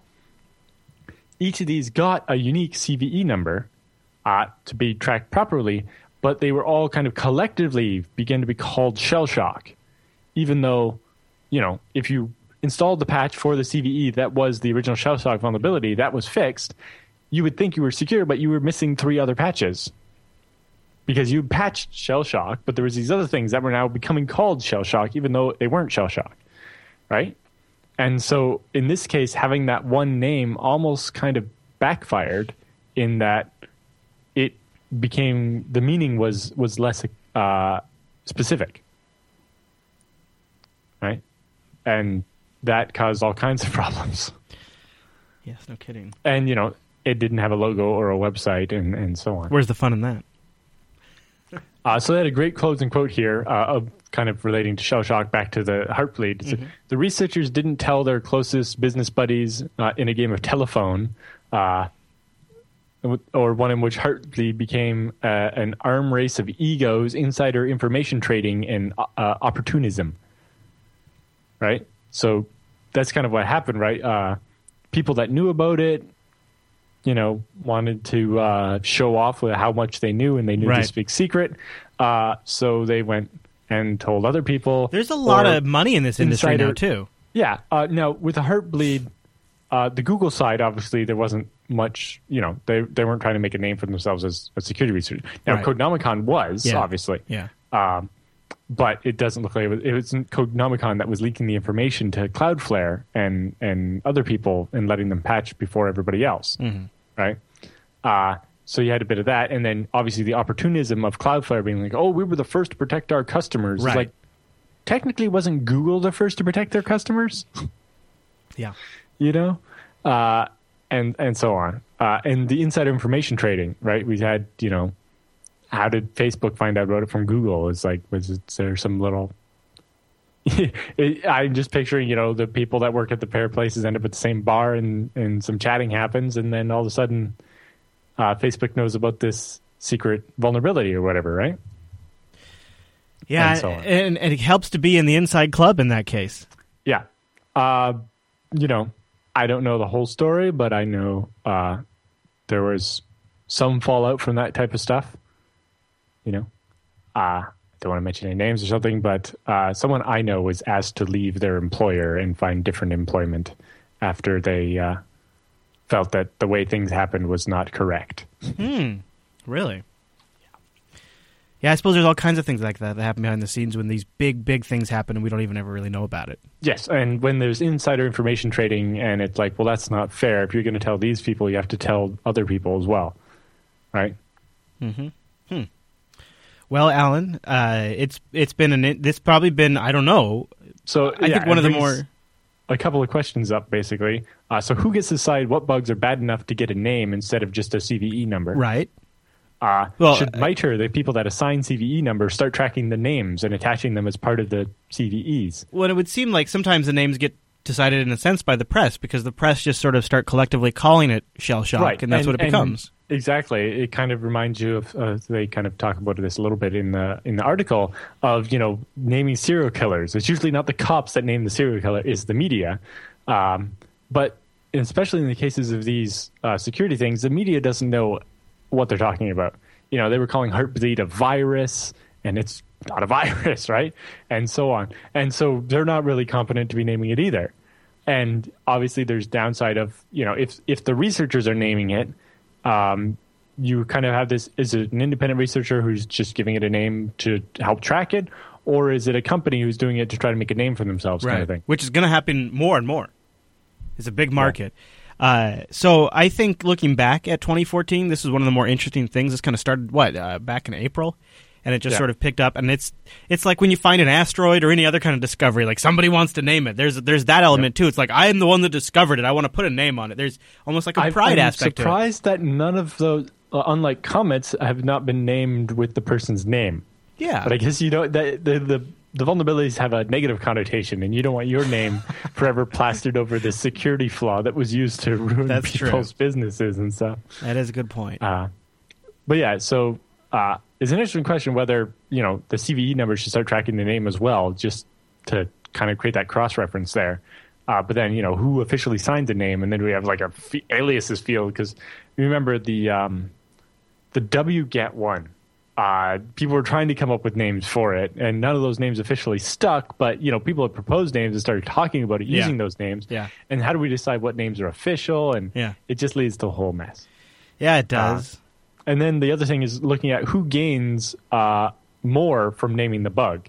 Is it the end user who gets protected because the extra attention about it meant it got fixed, uh, or you know they're just aware of it so they know to look out for it or whatever, uh, and are able to protect themselves, or is it more you know the PR powered firms uh, that exploit it for their own good, like the security researchers, uh, the commercial security researchers, and so on, uh, rather than the academic type, uh, and you know places like Cloudflare that just want to uh, take advantage Get of it to, to make a name for So themselves. this is why I think it's not going away. Is this question right here? Because in a way, everybody because benefits. so much money to be made. Yeah. especially in commercial security research Yeah, now. yeah. Where before it was always academic, right? You, Right. You wrote a paper and you got Yes. to present at a conference, and that was it. Right. Now you're talking about you know rock stars and then you Yeah. know crazy perks and, And- working and, in a silly office and you know, uh, the water like slide and these guys these these security consulting companies are getting funded at you know 26 there, were- there was a story today about one uh, that I've never even heard of before that just got a round of 26 million dollars in funding right? It's there's a lot so there's a lot of money for them. There's Yeah, positive and- aspects for end users. There's positive talked- aspects for the press. Everybody's going to everybody's in Allan. Everybody's in on this. It's Well, not going we, away. We, we kind of talked about that uh, with that article about the 11 reasons why this was bad the other week, right? Is like the media doesn't know what they're talking about, but they're getting copy out of it, so they're just going to keep printing it, right? Well, but in a way, like it is easier for for the for okay. So if I'm watching CNN and Wolf Blitzer's up there talking about Heartbleed, I'm like, what the heck is Wolf talking about? I can at least go Google Heartbleed. But like remembering like MSKB CVE. one nine or yeah CVE dash, you know, like that's a lot harder as a, somebody watching casually to go get more info. So that's another benefit of it being branded is it makes finding information out at least somewhat easier. I don't think it's going away. I guess we'll and we'll be right here to watch it. It's Mm-hmm. been an interesting development of 2014. Out of all of the headlines, this one said something about ultrasonic networks and and and like a mesh network, and I thought this is definitely a TechSnap story. So is this where we start, Allan? Yes. Uh, this one's about exfiltrating data from secure networks using an ultrasonic mesh network. Well, there you go. Of course it is. So, uh, researchers at the Fraunhofer Institute uh, in Germany have developed a protocol based on underwater communication protocols, so protocols for talking between submarines, uh, and actually retrofitted them for use with uh, laptop speakers and microphones. oh my gosh, that's cool. So, uh, for those that don't know, the Fraunhofer Institute is famous for having invented the MP3 codec. Uh, and was also a significant contributor to H.264 and MPEG-4 AVC, which is what we use for this show. Uh, so they've issued a paper that describes a covert channel that can be used to circumvent firewalls, intrusion prevention systems, and you know all types of network security. Basically, This is basically to to bypass an air gap, maybe that we don't. If you can communicate via microphone Basically. and speaker. Okay. Yeah. So uh, um, it, it'll work across an air gap as well, but even just you know regular network where you, it's all firewalled off or whatever. Okay. So normally, you know, if you have a secure system, you would air gap it or you would, you know, put it up on a network where it could only access certain parts of the internet or, you know, only connections that are specifically blessed could get out and anything else was set off an alarm. So if you manage to install a keylogger on that machine, you don't want to then have it connect out to your website to send you the, the keylog because then people would, uh, then the intrusion prevention system might detect it and you would get caught. And that's right. what you want Right. or the system's air gapped and there's no other way out.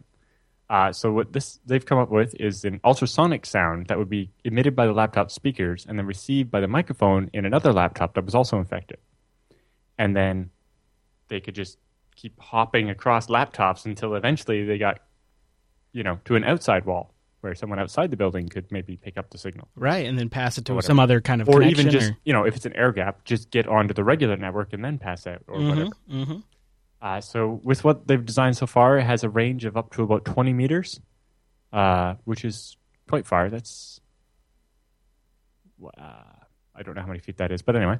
Uh, and uh, the bandwidth is pretty abysmal though, at 20 bits per second. Well, I guess it depends on what you need to send.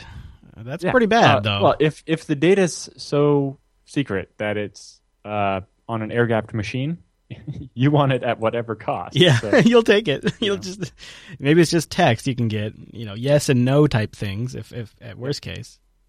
Yeah, or you know, if you have you know the eight hours at night when no one's around Right. to copy the data, you can start. Well, and if it's ultrasonic, then it could be going on during the day and nobody would even hear Exactly, it, right? So yes. Uh, so the proof of concept was created by installing a keylogger on a laptop. Uh, for their experiment, they used Lenovo T400 laptops, uh, which are quite old at by standards now. So I imagine it's because they could get a bunch of them for cheap or whatever. But uh, so then they put the keylogger on the the victim laptop, and then, then it would the keylogger included software that would make it send out or emit the ultrasonic uh, sounds, which are inaudible to the human ear. You can't hear them. Uh, and then that would be picked up by other infected machines using their microphone and then repeated later out of their uh, speakers and then picked up by the next laptop and so on and so on, Mhm. uh, allowing them to extend the transmission range so they could get outside of the secure area, you know, the locked room or the building that you're not allowed inside of or whatever. Am I remembering correctly that there was some speculation that perhaps Stuxnet used some sort of audio transmission technique to spread from one machine to another? Does that ring a bell to you at all? Remember hearing that? Okay. I, I've heard talk about stuff like that. Yeah, okay. reading monitors It- it might have just been speculation. that. Yeah, but uh, that's possible. But I'm pretty sure that Stuxnet was carried in on a USB stick. Mm-hmm. But you know, it's a cool idea. Mm-hmm. But this is one that's in the open for everybody to see now. Anyway, so eventually the signal would either reach outside the protected area where the it could hit a laptop that the attacker controlled, and they would have their copy of the information then, or just reach a machine that's on the regular internet or whatever, and it could be retransmitted via TCP or whatever. Right. Uh, then, uh, so the paper goes on to describe all that in great technical detail. If you're interested, it's a great read. Uh, and then they talk about the countermeasures, how they could stop this. Oh, happening. okay. Yeah. Uh, so the easiest countermeasure would be to just disable the speaker microphone hardware, Yeah. which So- might make sense if it's you know a super secure machine for this or that. But if you want to be able to make a Skype call from your machine or whatever, Or listen to my MP3s.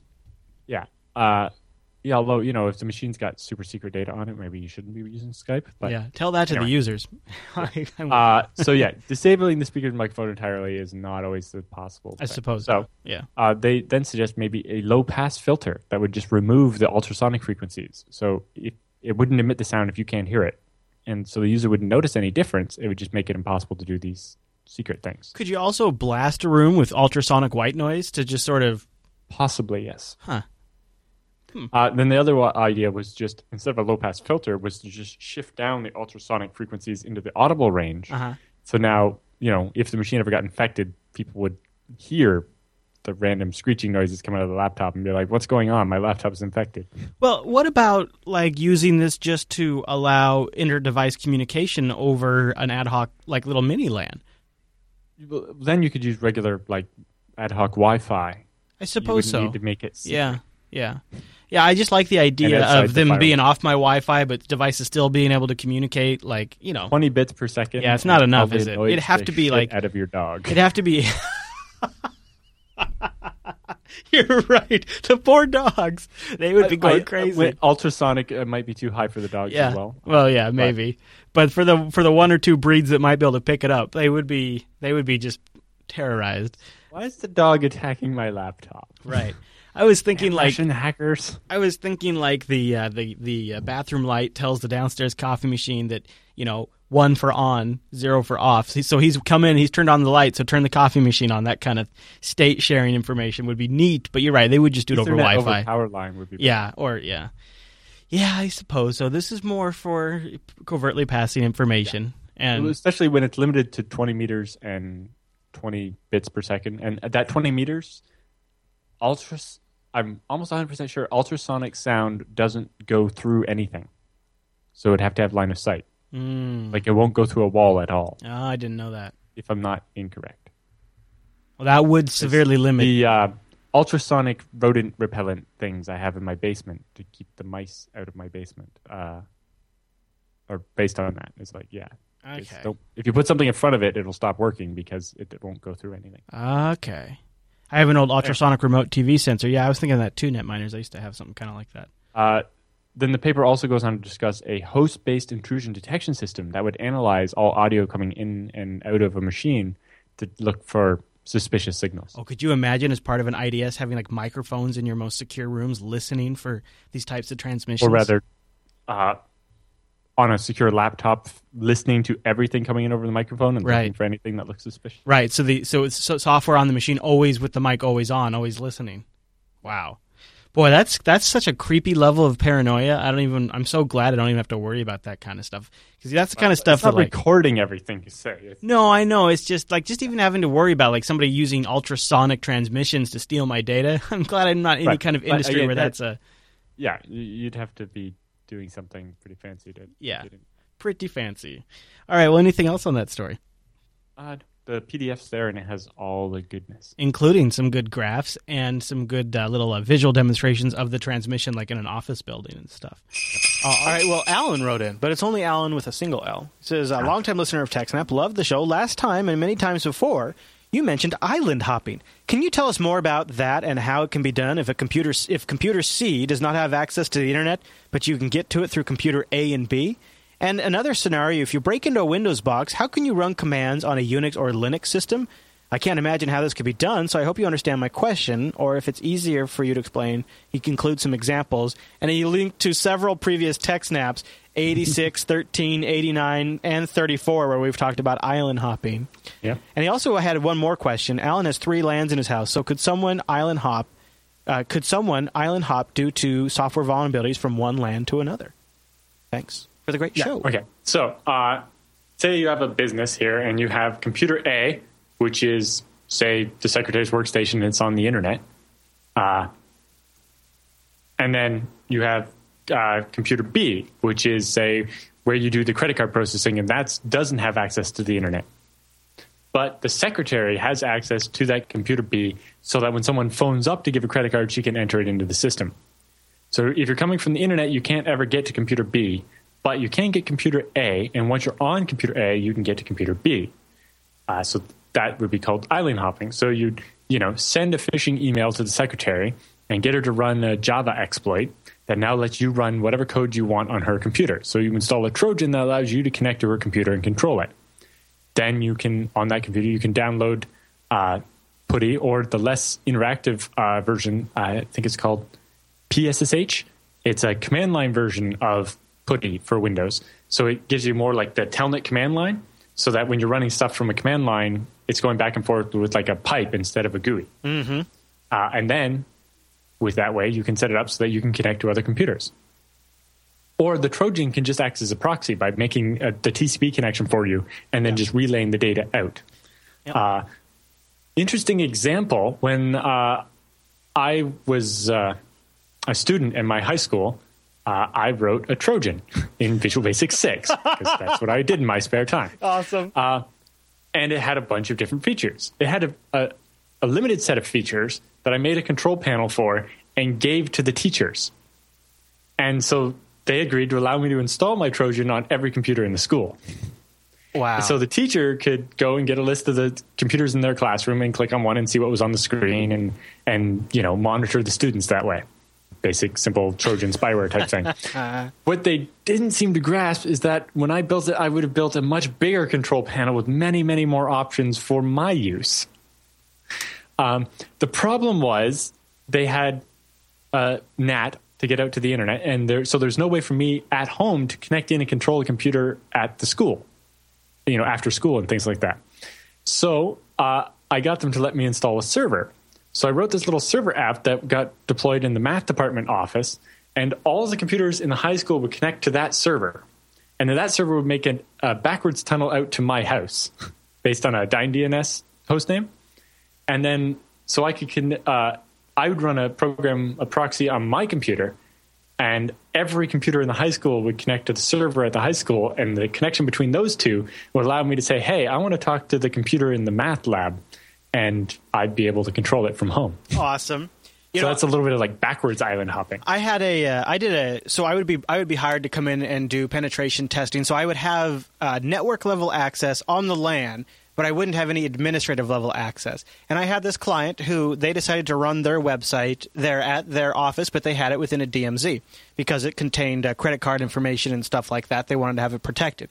And the way you would manage this website, because I had a whole back end CMS, so that way staff members could put new images on the website and things like new new pe- promo packages and stuff like that. Well, they would lock it down by the firewall. They'd say only 192.168.0.25 can access that CMS management page. And I didn't know which machine it was. So through some little through network sniffing, I eventually saw that one computer on the LAN 0.25 was talking to an IP on the firewall, and I figured out that must be the DMZ IP address. So then, using Metasploit uh, and Nessus, uh, I scanned this machine. I found a vulnerability that was on this computer. I think this must have been Windows 7, maybe pre SP1. Can't remember; it was a little while ago. And Metasploit, once I once I knew the vulnerability, I just chose. I just you know you go into Metasploit, it's just like a menu of options that you want to throw at a computer. And the one I decided to exploit it included a VNC server. And so I pushed that out to the machine. It executed the VNC server on the Windows desktop. I got that person's screen, and I was right there at their computer. And then from that computer, I was able to hop to that web server that was otherwise locked down by firewall rules, and then I owned the web server. And so at first, I was getting that just that computer, and then the end, the end result was that web server. And that was a minor version of uh, island hopping. But you know, we've been talking a lot about this Target story, and that's a great Yeah, example of island hopping. it- but the island hopping, you know, it, uh, none of the computers necessarily have to be exposed to the internet per se, right? Um, say it's a much more secure company in that in the our island hopping example, the credit card server is on a completely separate network, like it's isolated. It doesn't it doesn't have a network connection at all. It's just standalone by itself. Say it stores something other than just credit cards or something. Uh, and the secretary's computer you can't reach over the internet. But if you can email the secretary a phishing email and she gets it and clicks it and opens it, you can install the exploit on her computer that instead of opening a port and waiting for you to connect in, which you won't be able to do because of the firewall, it makes an outbound connection periodically, say, on port 80. So it looks like regular web traffic, except for it's going to a command and control server you have or an exploited server that you took over from somebody else and are doing something quietly so they won't notice. um, and now you have this reverse tunnel to be able to access the secretary's computer. Yeah. And you install a virus so that every time she plugs in a USB stick, it infects it. So then she takes that USB stick out of her computer and walks over and plugs it into this computer that's not online at all.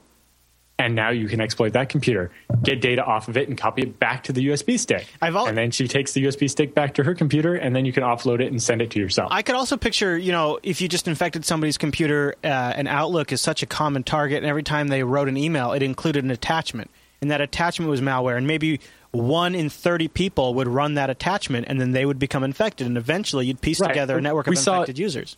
uh, that's how they uh, attacked um, the Financial Times and the Onion, right? They sent really low end phishing schemes to everybody at the Onion, uh, or they tried to exclude people in the IT department, but they sent it out. And then uh, one silly person accepted it and ran the virus. Then they used their address book and the email account of the person who got infected to send a much better, more convincing looking uh, phishing attempt so that it came legitimately came from a person that worked at the onion. Mm-hmm. So when you get an email with an attachment from someone you know and it's something you're expecting you might get, you're much more likely to open it than if it's just some random spam off the internet. And like a lot of times, built-in email client security. If it's somebody in your address book, or in the case of Outlook, if it's somebody in your organization, there's a different set of security policies. Like JavaScript in the email might be executed, not not anymore, but back in the day, and sometimes Yeah, still. or just allow attachments versus not. Yeah. So it's there's a island hopping can be a lot of things, but it's really just about utilizing a, an exploit on a lower end device and then using that to then get to a higher end device and potentially even a higher end device and from there on and there on. And you can do the same thing with privilege escalation. It doesn't have to be physical compromises. It can be you get in with an account that has one certain level of permissions and you use that to either adjust the permissions or get to another account, etc. Yeah, it just means moving sideways through the network to eventually find a host that you can then do something more on. Yeah, and it's it, a lot of times, you know, the original when it's remote attacks. I find, you know, a lot of times, when- especially in these stories, it's the monitoring systems, it's the HVAC uh, vendor, it's it's the Nagios box that has firewall. It's the things people forgot to think about. Yeah, it's it could be you know it could be the syslog server, right? I mean, it's like all this crazy stuff that yeah, exactly. You just it's kind of like a set it and forget it appliance that ends up print servers, right? Print servers. We've even seen those Yeah, HP JetDirect. in the yeah in the printer. It's not even a print server. It's just the printer happens to run Linux and yeah. Bad things happen. All right, next question comes in from Nick, and uh, he's got something that's probably on a few folks' mind out there. He's got a career change on the brain. He says, "Hi, Chris and Allan. I'm currently looking at a career change as I'm very interested in pursuing network and system administration's B- uh, BS, in, uh, network and systems administration. While the idea sounds amazing to me now, I was wondering if you could talk m- to me about this career path, highs and lows. Should I follow this dream? Is there a better direction to go? Thanks, guys, and keep up the great work." Wow, that's boy. So he wants us to dump on it and give him this the honest truth a little bit. Right. Well, first of all, what is he coming from? Is kind of important. Uh, whether you know, that's true. But a lot of it comes down to how much do you like it. You have to really like it. Yeah. Like, I'm the kind of person that when I'm having some problem with the computer, I can't stop until, Until I fix fixed? it. Yeah, yeah, I gotta yeah. keep. I think I Yeah, work all yeah. night. And, Totally. Or it's like, you know, for me, like the most fun ever is a brand new server and uh, installing all all the stuff, yeah. and, or like a whole bunch of computers and getting them to work together just the way Figuring I out a little solution to set them all up. and- yeah, yeah. and it's just you That know is a lot of that's fun. Uh, so I like you know setting up new servers is the thing I like the most, and so at ScaleEngine having to do that all the time is is great. So it's like it's like you know I love my day job.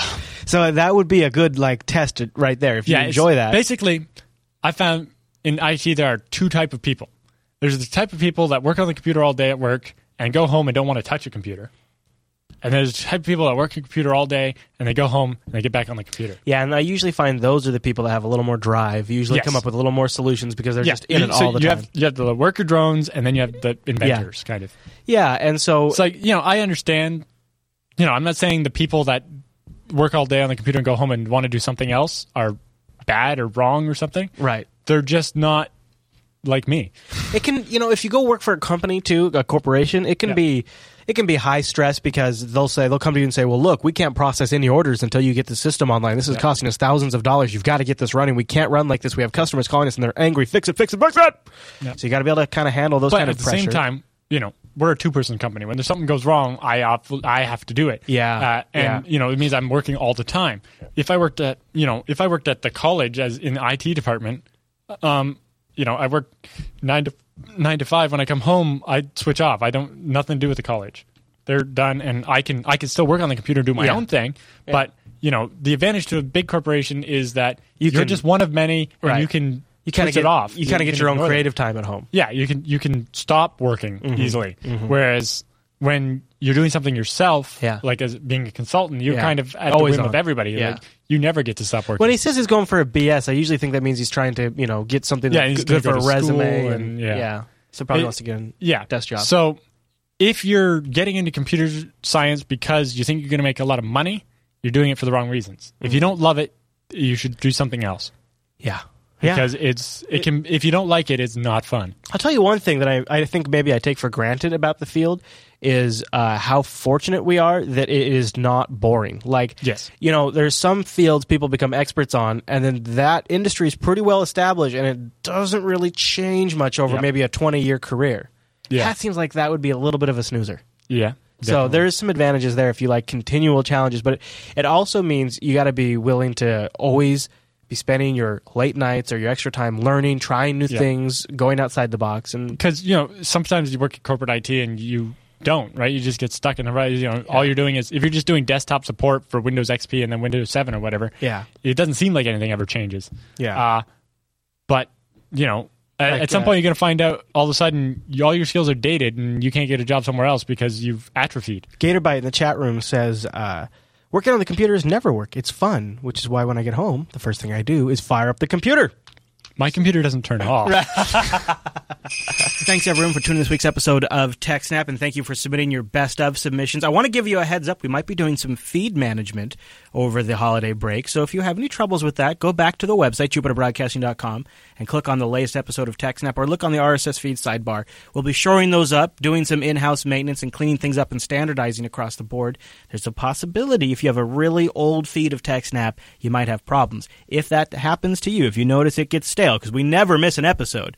So it's pretty safe to assume it's the RSS feed. Just go over to the site and be sure to grab the latest one. Also, I want to plug our subreddit, techsnap.reddit.com. You can go there and make this show better, engage with the community, submit questions or stories you'd like to see have us to see us discussed, or go to the uh, contact page, jupiterbroadcasting.com slash contact. And last but not least, join us live. Go to jupiterbroadcasting.com slash calendar to find out when we're live. Wow, that's a heck of a lot of URLs, but it's worth it.